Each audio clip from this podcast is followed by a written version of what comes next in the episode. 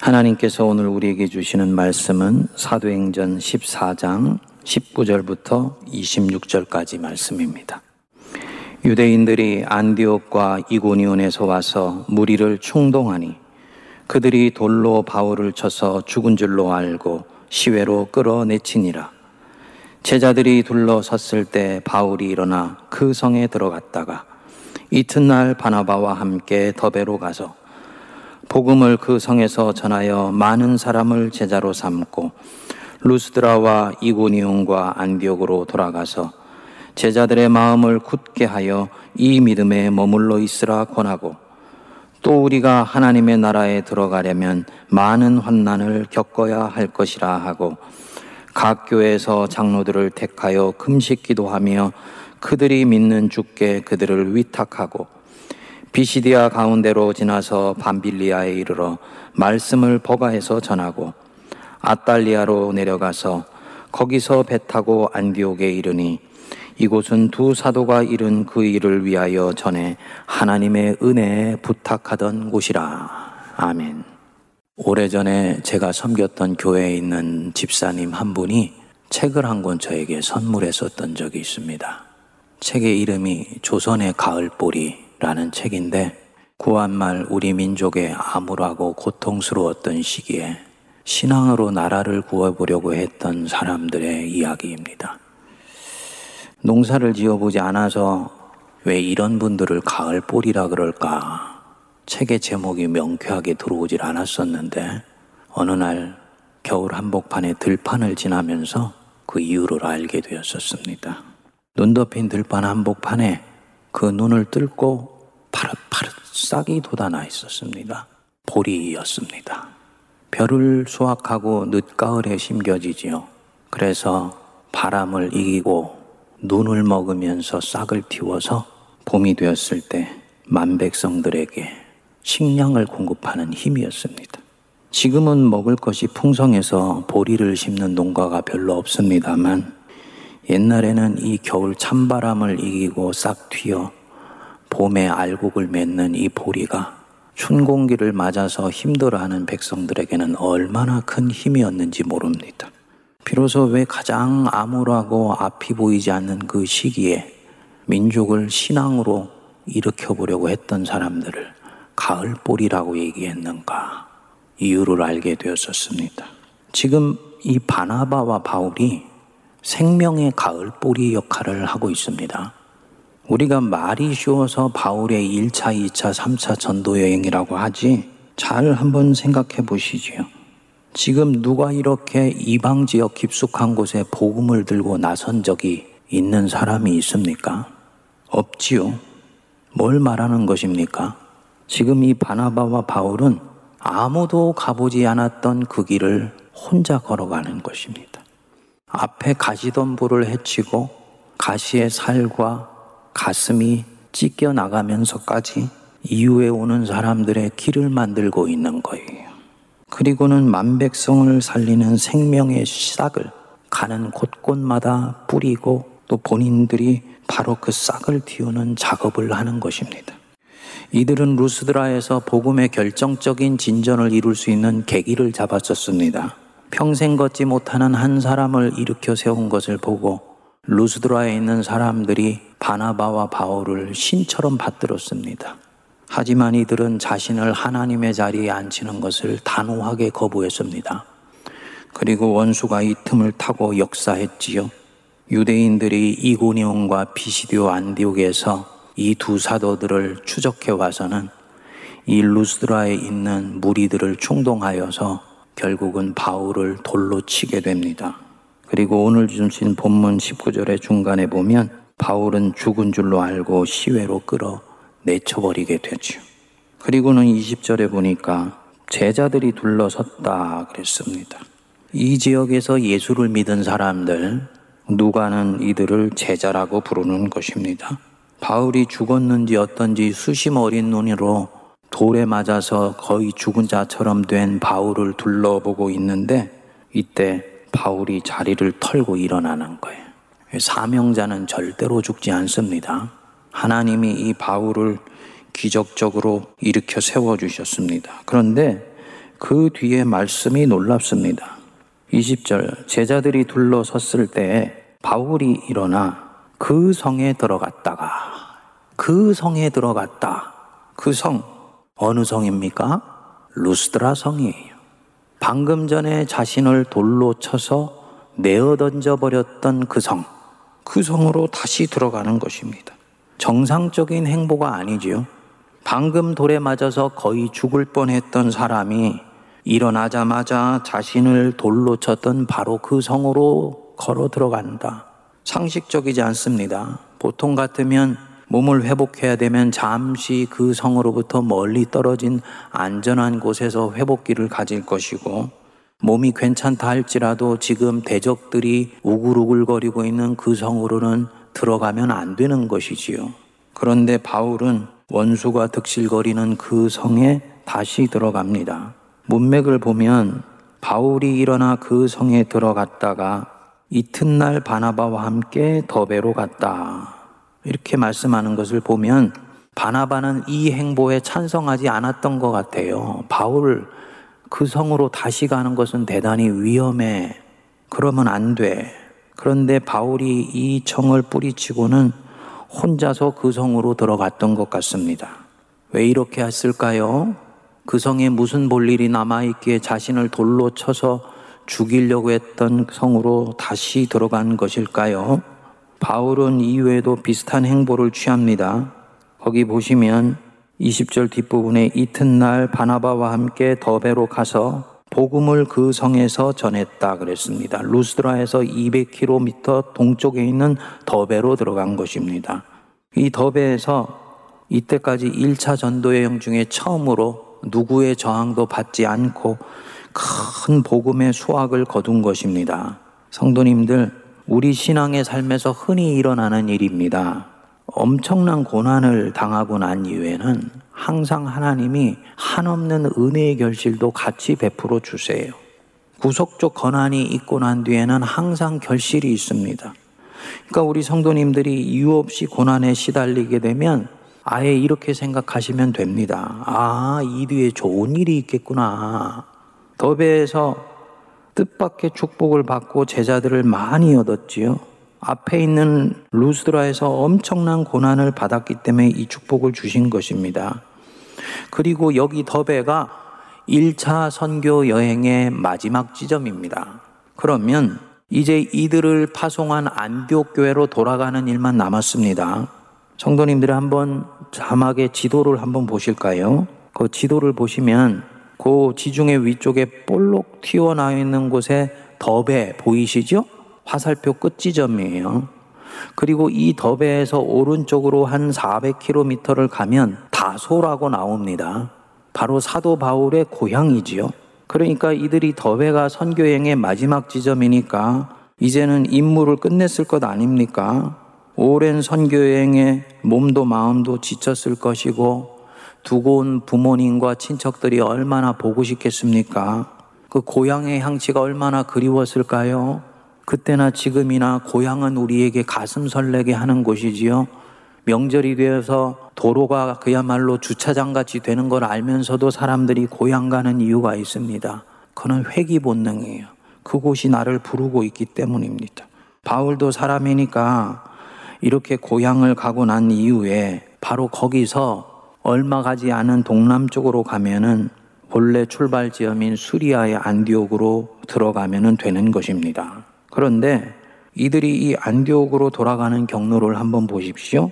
21절 중간에 많은 사람을 제자로 삼고 루스드라와 이고니온과 안디옥으로 돌아가서 여기 이 안디옥은 출발지인 수리아의 안디옥이 아니고 비시디의 안디옥입니다. 다시 한번 지도를 펴보시면요. 거기 더베에서 동쪽으로, 즉, 오른쪽으로 가면은 바로 안디옥 교회가 나오는데 오히려 이때까지 왔던 곳을 다시 거슬러서 루스드라를 거치고 이고니온을 거쳐서 비시디아 안디옥으로 갔다가 밑에 남쪽으로 내려와서 버가에서 배를 길게 타고 장거리 항해를 하여서 안디옥으로 다시 돌아가는 행로를 지금 정하는 것입니다. 그런데 이 루스드라, 이고니온, 비시디아, 안디옥 곱씹어 보면 한 곳 한 곳 한 도시 한 도시가 이 두 사도들에게는 아픈 기억이 있는 곳입니다. 인간적으로는 자존심이 상할 정도로 짓밟혔던 곳입니다. 루스드라에서는 돌에 맞아서 거의 죽을 뻔하게 되었지요. 이고니온에서는 유대인과 관리들이 이들을 돌로 쳐서 내어쫓기 직전에 나오게 됩니다. 비시디아 안디옥에서는 쫓겨나게 되니까 신발에 티끌을 털고 나왔다 그랬습니다. 되돌아 둘러보는 한 곳 한 곳이 사도들을 거절했던 곳이고 외면했던 땅이고 이들의 자존심을 밟았던 그런 도시입니다. 그런데 무슨 여기에 환영 인파라도 기다리는 것처럼 두 사도는 그 왔던 것들을 거치고 난 뒤에 버가를 통해서 배를 타고 안디옥으로 귀향을 합니다. 지금 이들이 무슨 마음으로 이렇게 하고 있는지 여러분 느껴지시나요? 엄동설한 삭풍 속에서 겨울을 견디면서 이제 막 자라나는 가을 보리 같은 그 싹들을 돌보기 위해서 이렇게 하는 것입니다. 그래서 그것을 위해서 자신들을 거부하는 땅으로 들어가는 거죠. 아까 바울이 돌에 맞아 거의 죽게 되었다가 일어나니까 다른 곳으로 피해가지 않고 자기를 죽이려고 한 그 성으로 들어갔다. 그랬죠? 그 성에 뭐가 기다리고 있는 것입니까? 돌에 맞아 끌려나가는 바울을 지켜보고 있었던 연약한 성도들이 있는 거예요. 바울은 돌에 맞아서 쓰러져 가는 자신을 지켜보았던 그 근심 어린 눈빛들을 기억합니다. 그 눈빛 속에 두려움도 같이 있는 것을 보았지요. 아, 예수를 믿다가 저렇게 될 수도 있는 것이구나. 이 바울을 바라보는 아직 믿음이 연약한 성도들의 두려워하는 눈빛, 무너져 내리는 눈빛, 그 눈빛 두고 다른 곳으로 갈 수가 없는 것입니다. 그래서 사도가 말리는 바나바를 뿌리치고 그날 다시 그 루스드라 성으로 들어간 것입니다. 그리고 그 밤에 그 루스드라 성에 있는 하나님의 양떼들에게 갔겠지요. 내가 무사합니다. 하나님이 나를 살려주셨습니다. 여러분, 믿음에 굳게 서십시오. 당부를 하고 다음 날 바나바와 함께 더베로 가는 거예요. 그리고 이 더베에서 다시 동쪽으로 고향 다소를 거쳐서 안디옥으로 바로 돌아가도 되는데 굳이 루스드라와 이고니온과 비시디아 안디옥을 통해 버가를 통해서 안디옥으로 가는 행로를 택합니다. 동일한 이유입니다. 22절을 보면 가는 곳마다 바울이 하는 말씀이 나옵니다. 우리 같이 한번 읽어보겠습니다. 제자들의 마음을 굳게 하여 이 믿음에 머물러 있으라 권하고 또 우리가 하나님의 나라에 들어가려면 많은 환난을 겪어야 할 것이라 하고 제자들의 마음을 굳게 하여 굳게 한다. 에피스테라죠. 그래서 더욱 강화하다, 더욱 확실하게 하다, 약해진 것을 재건하다 이런 뜻입니다. 굳게 한다, 약해진 것을 견고하게 다시 세운다 이런 뜻입니다. 당신들의 마음을 굳게 하십시오. 환난과 핍박에 의해서 당신들의 약해진 그 마음을 재건하십시오. 확실하게 하십시오. 그리고 이 믿음에 머물러 있으시기 바랍니다. 이 믿음, 예수 그리스도께서 생명의 주인이시라는 것을 강철같이 믿는 바로 그 믿음에 머물러 있으시기 바랍니다. 이곳에서 다른 곳으로 피해가지 마시기 바랍니다. 이 뜻입니다. 그러니까 사도가 내어 쫓기는 것을 보고 낙심되어서 믿음이 연약해진 이들을 견고히 세우는 것입니다. 그리고 지금 이 믿음에 앞으로도 머물러 있어야 된다. 지금은 첫사랑이기 때문에 예수님 그저 귀하고 생명 주신 것에 감사할 거야. 그분께 내 모든 것을 드릴 수 있을 것처럼 보일 것입니다. 하지만 유대인들은 여러분들을 핍박할 것이고 신앙인으로 사는 삶은 절대로 녹록지 않습니다. 우리 주님이 말씀하셨어요. 내가 너희들을 보냄이 이리 때 가운데로 양떼를 보내는 것과 같아. 예수 믿고 사는 건 만만치 않으니 믿음에 굳게 서고 그 믿음에 머물러 있으시기 바랍니다. 당부하는 거죠. 그러면서 방점을 찍는 거예요. 우리가 하나님의 나라에 들어가려면 환난을 많이 겪어야 할 것이다. 하나님의 나라는 거저 얻게 되는 것이 아니라고 미리 마음에 단단히 준비를 시키는 것이지요. 그리고는 장로들을 세워서 이들을 살아계신 주님께 위탁하고 그곳을 떠나갑니다. 하나님의 교회이니까 장로들을 통해서 하나님께서 이 교회를 건강하게 세워 가실 것을 믿고 위탁하는 것이지요. 우리가 이 장면을 이렇게 묵상해 보면서 눈여겨 볼 부분이 있습니다. 1차 전도 여행을 통해서 여실히 드러났지만 이 사도들의 신앙이 가지고 있는 어마어마한 이 야성, 야생성이에요. 하우스에서 길들여져 있는 그런 신앙과는 차원이 다른 엄청난 야생성을 가지고 있습니다. 물론 사도들이 성도들 사랑하는 마음이 뼈에 사무치지요. 이들이 이렇게 하는 것을 보면, 야, 이들이 정말 하나님의 양떼들을 사랑하는구나. 농부가 가을 뿌리를 심고 정성을 다해서 싹을 틔어서 마침내 봄에 알곡을 거두듯이 이 이방 땅에 뿌려진 이 생명의 씨앗을 이 사도들이 정말 신실하게 돌보려고 하는구나 하는 것을 우리가 볼 수가 있습니다. 하지만 더 중요한 것은 이 사랑이 흘러나오는 사도들의 믿음입니다. 이 사도들이 가지고 있는 이 믿음은 그냥 믿음이 아니에요. 아주 야생적인 믿음입니다. 야성이 펄펄 넘치는 그런 믿음이에요. 훨씬 강력하고 그렇기 때문에 이 믿음을 보면 아름답다 못해서 숭엄함을 느끼게 됩니다. 바울을 보면요. 고난에 의해서 그 생이 밟히기 전이나 그 생이 밟힌 이후에나 그 믿음이 한결같습니다. 정말 지금 이 믿음에 머물러 있어라. 지금 있는 이 믿음을 신실하게 지키고 있어라. 이 말씀 그대로예요. 처음 선교지로 나갈 때 예수님을 향해 가진 마음이나 선교가 진행이 되면서 시달릴 때의 마음이나 그리고 이제는 성교가 마무리되면서 신앙의 전리품을 가졌을 때 이 마음이나 한결같이 주님 앞에 신실합니다. 지금 이 믿음에 머물라 이 말씀 그대로예요. 고난당하기 전이나 고난당한 후나 이 믿음에 크게 차이가 없습니다. 루스드라에서 거의 돌에 맞아 죽을 뻔했지 않습니까? 여러분 우리는 돌팔매질을 당해보지 않아서 잘 모르지요. 하지만 연상해보면 얼마든지 생각할 수 있어요. 이것은 뭔가 이 쇠망치 한 방에 탁 맞아서 가는 것과는 종류가 다른 것입니다. 처음에 작은 돌멩이 한두 개 날라올 때는 돌멩이로 보이죠. 그것이 점점 내 안에서 반복될 때는 나중에는 이 돌멩이는 바위 덩어리로 내게 느껴지게 될 것입니다. 육체를 파괴하는 것이 아니요. 정신을 완전히 갈기갈기 이 돌멩이가 찢는 거예요. 그랬던 사람이 거의 죽어갈 정도로 맞았다가 일어났는데요.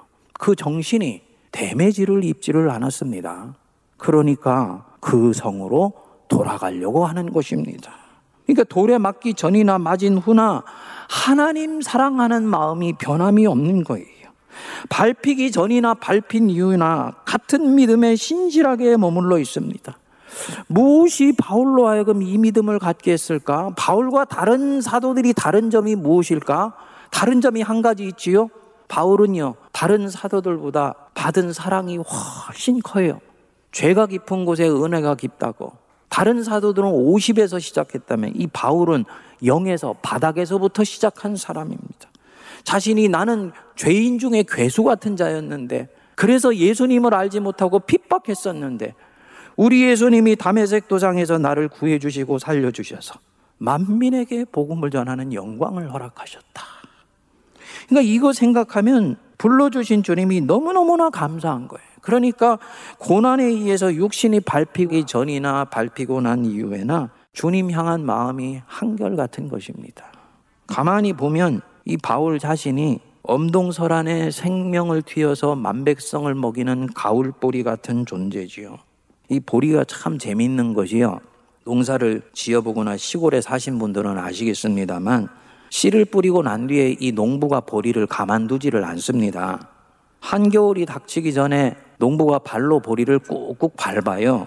그냥 두면 찬 공기 때문에 이 보리가 얼어 죽는 거예요. 그러니까 이를 알고 있는 농부는 발로 보리를 꾹꾹 밟아서 땅 속에 박아 넣는 거지요. 그만큼 생명이 자라나는 것입니다. 곰곰이 보면 농부 대신 하나님이 보리알된 우리 자신을 다루시는 것과 굉장히 유사합니다. 꾹꾹 고난 속에서 밟아 넣어서 생명이 자라가게 하시고 강하게 하시는 것입니다. 이 이치를 모르는 보리는 농부가 밟는 순간 얘기할 것입니다. 아야, 아퍼. 왜 나를 자꾸 밟아 넣는 것이야? 라고 생각을 할 것입니다. 하지만 밟히는 만큼 이 생명력이 강해지는 거예요. 바울이 바로 이런 가을 보리 같은 믿음을 가진 것입니다. 고난에 밟히고 난 뒤에 더욱 강해지는 믿음. 저는 정말 우리가 추구해야 되는 믿음이라고 믿습니다. 고난이 정말 사람을 강하게 만드냐? 고난당한 것이 내게 유익이라 이로 인하여 내가 주의 윤례와 법도를 배우게 되었나이다. 고난당하고 난 뒤에 내가 주의 말씀을 지키나이다. 이것은 고난을 이기고 승화시킨 사람이 할 수 있는 찬양이에요. 신앙의 리얼러티로 들어가 보면요. 많은 사람들이요. 고난 속에서 솔직히 말씀드리면 인격이 왜곡됩니다. 기가 꺾입니다. 고난 당하기 전에 가지고 있었던 이 야성적인 믿음들이요. 풀이 팍 죽어버립니다. 다시 회복되는데 엄청난 시간이 걸려요. 많은 경우는 영원히 회복되지 못하는 경우도 속상하지만 있습니다. 믿는 것이 다 그런 것이지 라고 얘기하는 성도를 저는 너무너무나 많이 봤어요. 그만큼 고난 뒤에 강해지는 믿음이 맞는 말씀이지만 지키기 쉽지 않은 말씀인 거지요. 하나님의 뜻이라고 여기서 선한 결정을 내려서 첫 발걸음을 내딛었어요. 하지만 상황은 절대로 내가 원하는 대로 진행되지 않습니다. 하나님 뜻대로 바르게 결정했으니까 주님이 시온의 대로를 열어주시고 포장대로 깔아주시고 앞에 있는 자갈도 치워주시고 돌짝밭도 다 으깨주셔야 될 것 같은데 하나님은 그렇게 하시는 분이 아니세요. 헤쳐나가는 한 걸음 한 걸음 믿음의 바른 결정을 내린 그 사람이 하도록 하세요. 성도님들 지금 1차 이 전도 여행이 이들이 파송받아서 여기까지 왔는데 26절에도 나오지만 안디옥 교회가 이들을 파송할 때 어떻게 파송했습니까?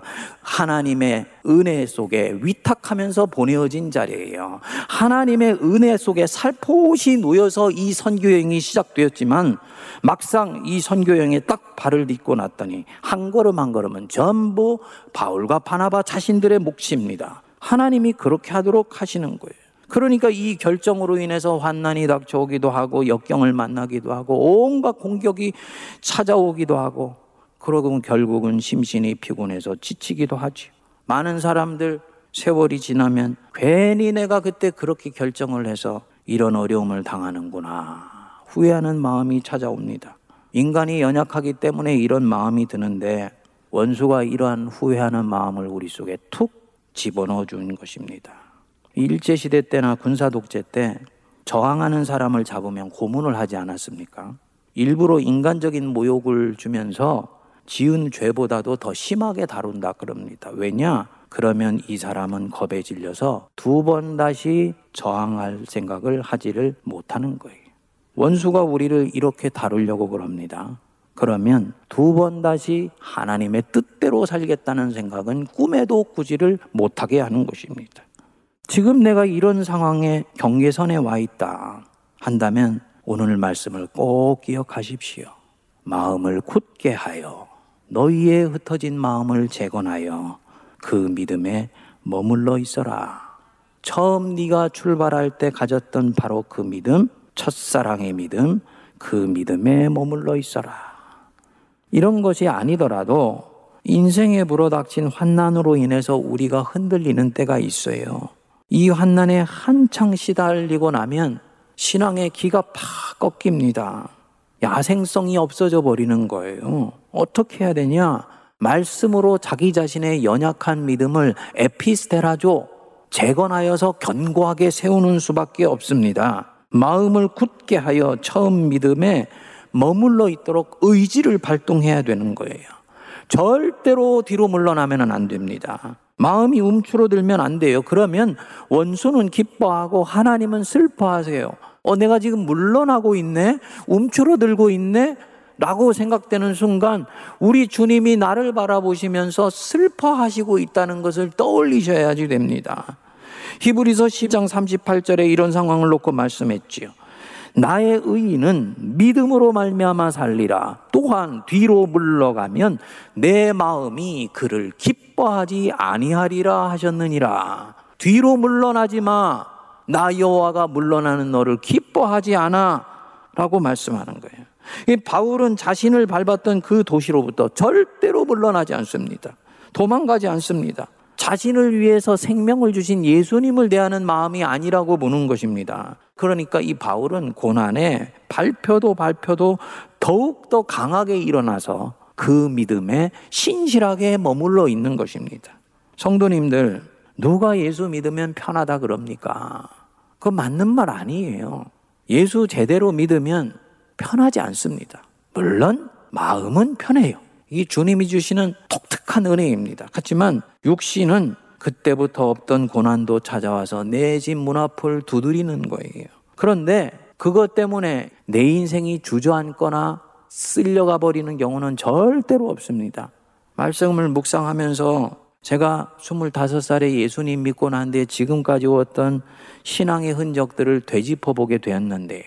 참 험악한 세월들을 한 차례씩 많이 겪었더라고요. 그런데 돌이켜보면 주님이 기가 막힐 만한 웅덩이에서 그때마다 건져내어 주셨어요.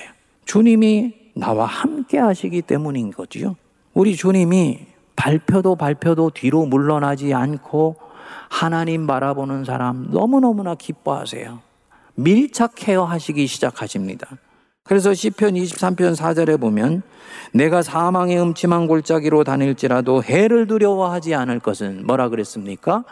주께서 나와 함께 하시기 때문이다. 내가 사망의 음침한 골짜기를 다닌다.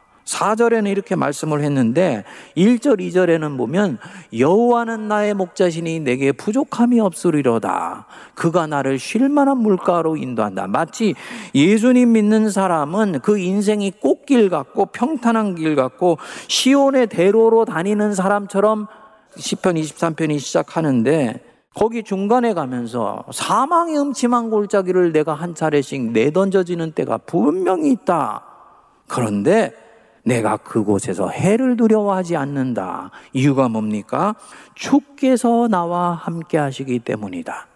평탄한 물가에 있을 때보다 사망의 음침한 골짜기로 다는 것 같을 때 우리 주님이 나를 밀착해서 돌보시는 것 믿으시기 바랍니다. 뭐라 그러냐면요. 그 뒤에 주의 지팡이와 막대기가 나를 안위, 안전하게 보위하시나이다. 마음을 강하게 해서 지금 하나님이 내게 주신 그 믿음에 머물러 있으시기 바랍니다. 주님이 나와 함께 하셔서 이 환난 넘어가게 해 주십니다. 오늘이 우리 새문안교회 창립 134주년인데 새문안교회를 세운 언더우드 선교사가 그 믿음에 머물라 이 믿음을 가졌던 분이세요. 1885년 4월 5일에 언더우드 선교사와 그리고 남감리회에 소속되어 있는 아펜젤러 선교사 부부가 제물포항에 도착을 하게 됩니다. 부활절 날이었어요. 선교 역사상 처음으로 감리교와 장로교 선교사가 함께 조선 땅에 들어온 것입니다. 교회사에서는 누가 먼저 땅에다 발을 내디뎠나 놓고 막 논쟁을 합니다. 아펜젤러냐? 언더우드냐? 이거에 따라서요, 감리교가 먼저냐? 장로교가 먼저냐? 결정되는 거예요. 누구였겠습니까? 아펜젤러의 부인이 제일 먼저 발을 내딛었어요. 왜냐면요. lady first였기 때문이에요. 감리교에서는 이걸 놓고 자기들이 먼저 나왔다 그러는데 꼭 그런 건 아닌 거지요. 어쨌든 아펜젤러는 제물포 도착한 즉시로 본국의 상황을 알리면서 이렇게 소감을 밝혔습니다. 우리는 부활주일에 여기 왔습니다. 이날의 죽음의 철창을 부수신 주님께서 이 백성을 얽매고 있는 사슬을 끊으시고 이제 그들로 하나님의 자녀들이었는 빛과 자유를 누리게 하소서. 하나님이 자신들을 통해서 이 조선 땅에서 하실 일들을 생각하면서 얼마나 가슴이 설레고 소망에 부풀었을까요? 그런데 연이어서 싸늘한 소식이 들려온 것입니다. 지금 갑심정변의 여파로 서울의 분위기가 외국인들에게 절대로 호의적이지 않다. 지금 서울로 들어오면 안 된다라는 그런 전보가 온 것입니다. 결국 아펜젤러 부부는 이 공고를 듣고 잠시 일본으로 돌아가 기회를 엿보다가 나중에 들어오게 됩니다. 근데 언더우드는 그 소식을 듣고도 아랑곳하지 않고 원래 계획을 따라서 3일 동안을 서울로 들어와서 진격해버리는 거예요. 저는 진격이라는 표현을 쓰고 싶습니다. 그리고는 의류 선교사인 알렌이 세운 재중원에서 교사로 섬기면서 첫 선교사 사역을 시작을 합니다. 뭐냐? 마음을 굳게 하여 그 믿음에 머물라. 이 말씀 내려온 거예요. 조선 땅으로 가라 하신 그 말씀 받은 그 믿음에 굳게 머물러서 그냥 서울로 진격을 해버린 것입니다. 그리고 3년이 지난 1887년 9월 27일 자신의 집에서 서상윤 등 세력인 14명과 함께 우리 세문안교회를 시작하게 됩니다. 언더우드는 죽을 때까지 처음 부름받은 그 믿음에 머물러 있었던 사람이에요.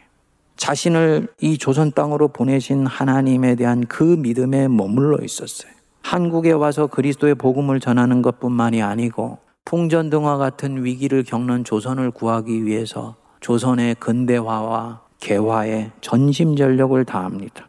한때는 일본으로부터 고종 황제를 지키기 위해서 스스로 호위무사를 자처하고 나서게 됩니다.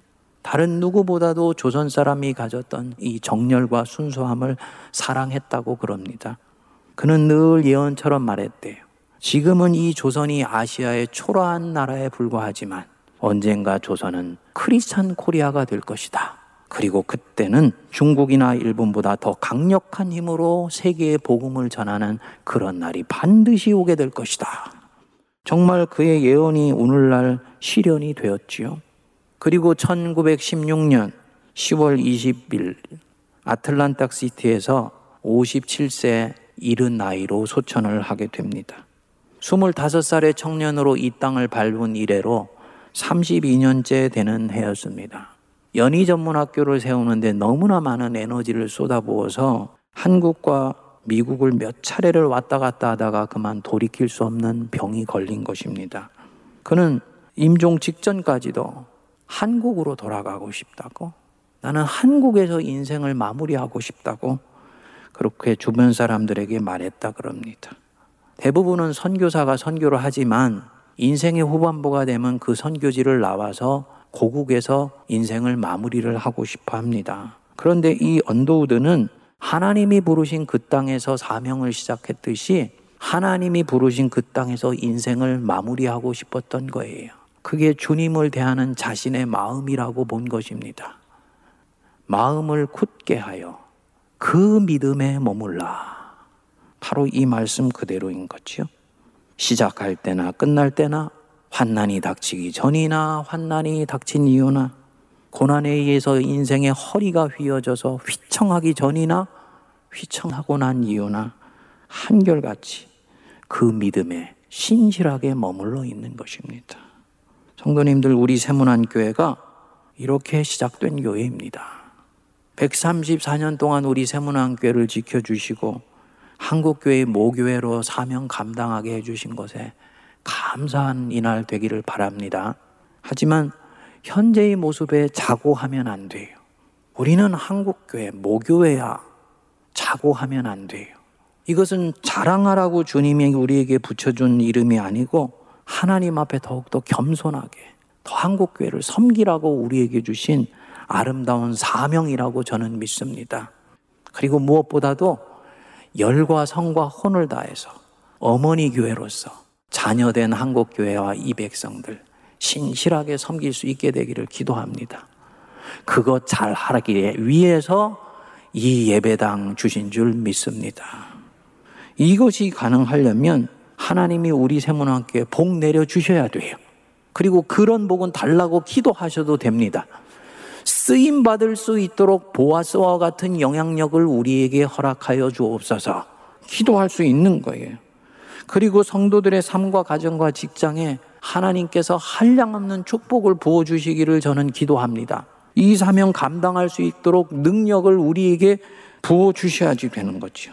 주님이 우리가 갖고 있는 마음을 보시면 기쁜 마음으로 부어 주실 줄 믿습니다. 무엇보다도 성도들 한 사람 한 사람이 인생을 흔들어 놓으며 우리를 한 차례 꺾어지도록 만드는 이 원수의 코로나 속에 있는 술책에 넘어가지 않고 이 코로나 속에 있는 겨울바람을 넉넉히 이겨내어서 마침내 그 겨울을 이기고 싹을 틔워서 봄이 되었을 때 만백성들 굶어 죽어가는 가운데 영혼의 식량을 공급하는 가을 보리 같은 우리 세문안교회 또 우리 모든 성도들 되시기를 주님의 이름으로 축복드립니다. 기도하겠습니다.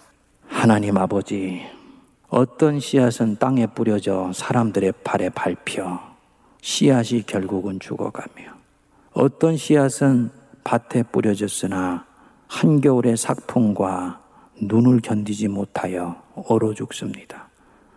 우리 세문학교는 134년 전에 이 땅에 생명의 씨앗으로 뿌려져 지금까지 밑으로 뿌리를 내리고 위로 가지 뻗어 어머니 교회로서의 사명을 감당하게 오셔서 감사합니다. 지금까지 주신 이 은혜 자고하지 않게 하시고 더욱더 주님 앞에 납작 엎드리게 하여 주시며 어머니 교회로서 이 땅에 자녀된 교회들과 한국 백성들을 위해 열과 성과 혼을 다하게 하여 주옵소서. 이를 위해서 무엇보다도 저희들이 마음을 굳게 하여 이전에 흩어진 마음을 재건하며 믿음에 머물러 있게 하시고 하나님의 나라가 이 땅에 오기 위하여 우리에게 주신 크고 작은 환난을 넉넉히 감내하며 강당하는 복된 교회 되게 하여 주옵소서.